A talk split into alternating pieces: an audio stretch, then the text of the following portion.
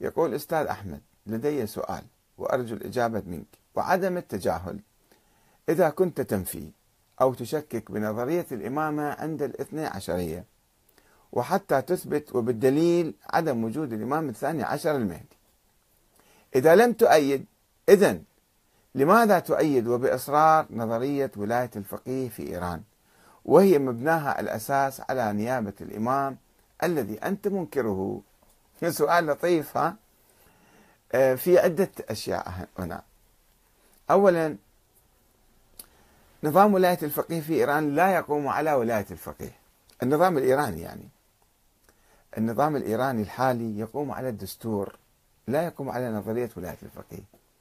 هناك نظرية مشهورة في إيران اسمها نظرية ولاية الفقيه، والإمام الخميني كتب فيها وآخرون كتبوا فيها، ولكن في الحقيقة إذا درست النظام الإيراني بدقة، وأنا عندي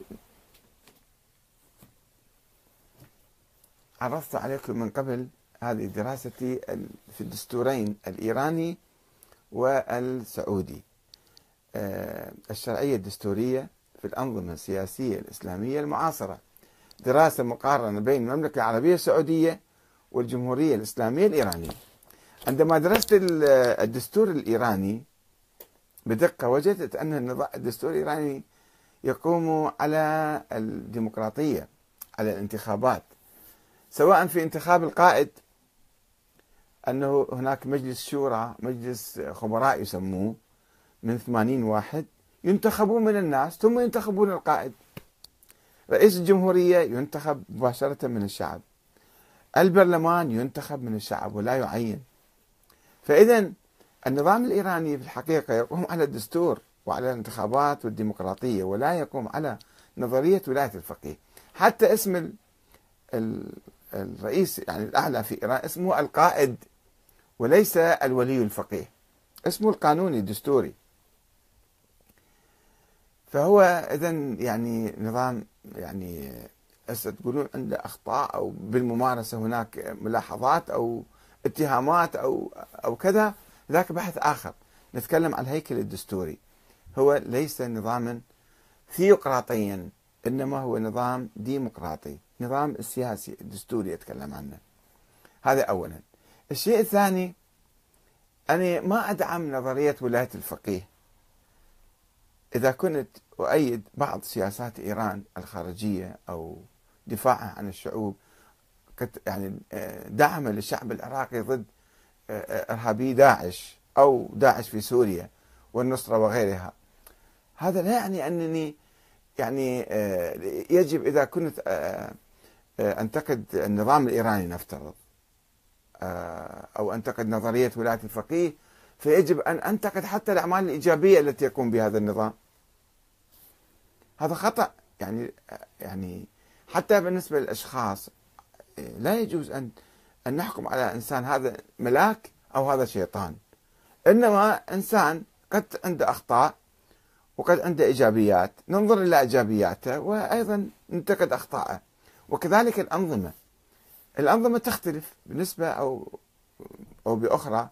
مرة واحد نظام يكون وطني ديمقراطي عادل ثوري، يدعم الشعوب المختلفة، يحاول تحرير الناس من الاستكبار العالمي، وواحد نظام منبطح من أول نشأته، هو نطفة بطن أمه ولد فيه من رحم الاستعمار وباع كل شيء من أجل أن يبقى وأن يكبر، والتهم كل الثروات الوطنية وعاد كل حركات التحرر، عاد ويعادي كل حركات التحرر في كل مكان خدمة لأمريكا والاستعمار مثلا.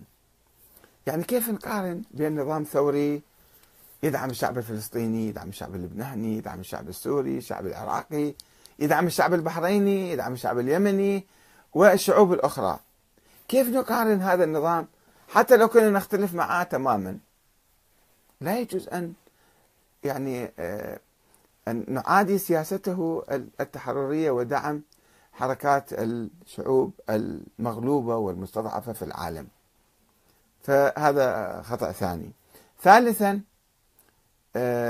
يعني هاي نقطة ثانية بالحقيقة، يعني إذا أنا انتقدت نظرية الإمامة أو انتقدت نظرية ولاية الفقيه، انتقدتها، يعني كنت في إيران درست ولاية الفقيه وانتقدتها وكتبت عنها. يعني هناك في إيران تيارات عديدة، تيار يحاول تعزيز الاتجاه الديمقراطي، وتيار مضاد إلى يحاول تعزيز الاتجاه الديني والشرعية الدينية، والنظام الإيراني بينهما، ولكنه في هيكله العام وفي بنائه الأساسي هو يميل أو هو يرتكز على الشرعية الدستورية وليس الشرعية الدينية. فإذا لماذا أنا يعني أنا اعتقدت ذيك النظرية اللي النظام الإيراني مو قائم عليها، وربما شعبيا أو إعلاميا أو بعض الناس يحاولون يعني ربط هذا النظام أو شرعيته بشرعية أخرى، بشرعية النيابة العامة للفقهاء عن الإمام. فيجب التمييز في الحقيقة بين أمرين. أنا أنتقد، حتى أنتقد افترضوا نظرية الإمامة اللي يؤمن بها الشيعة الإمامية الجماهير، ولكن لا يعني أن أنا أعادي الناس الشيعة لأني فقط انتقدت نظرية الإمامة فيجب أن أعادي كل من يقول بها. لا، هذه النظرية بالذهن موجودة وبالتاريخ. أنظر إلى الناس نظرة موضوعية، بالإضافة إلى أنهم أهلي وأخواني وأعمامي وأخوالي وأحبابي أيضا. أنا أنظر إليهم كناس يطالبون بالديمقراطية، يطالبون بالعدل، بالحرية، ولذلك انخرطت منذ خمسين سنة في الكفاح من أجل هذه الأهداف: العدل والحرية والسلام والأمن والديمقراطية. فشعب يريد أن يستقل وأن أن يبني دولته، وهناك إرهابيون يأتون من وراء الحدود لكي يفجروا ويقتلوا ويذبحوا ويدمروا ويزعزعوا هذا النظام حتى لا تقوم له قائمة، وحتى هم يرتاحون ويروحون ينامون بهدوء. هاي سياستهم مبنية على هذه الصورة، أنه يخربون كل البلاد اللي حواليهم حتى هم يستقرون، وما يعرفون راح تنقلب الأمور عليهم في يوم من الأيام إن شاء الله. فما في تناقض، يعني انتقاد نظرية معينة من أجل تطوير النظام هذا، من أجل تطوير النظام الإيراني أو أو الثقافة الشيعية نحو مزيد من الديمقراطية، ولكن لا يعني إذا أنت قلت وطالبت بمزيد من الديمقراطية أن تعادي شعبك وتعادي البلاد الثورية والأنظمة السياسية الثورية.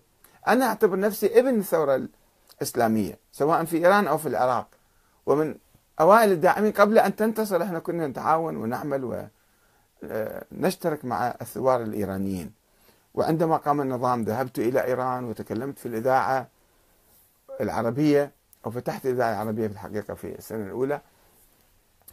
وأنا ما أعتقد ما أعتقد نفسي معادي لا للنظام الإيراني ولا للشيعة. أنا حياتي أبذلها في سبيلهم، فمو مو جاي أنا يعني إذا انتقدت فكرة خاطئة يعني يجب أن أعادي هؤلاء الناس أو هذه الأنظمة، بينما في أنظمة أخرى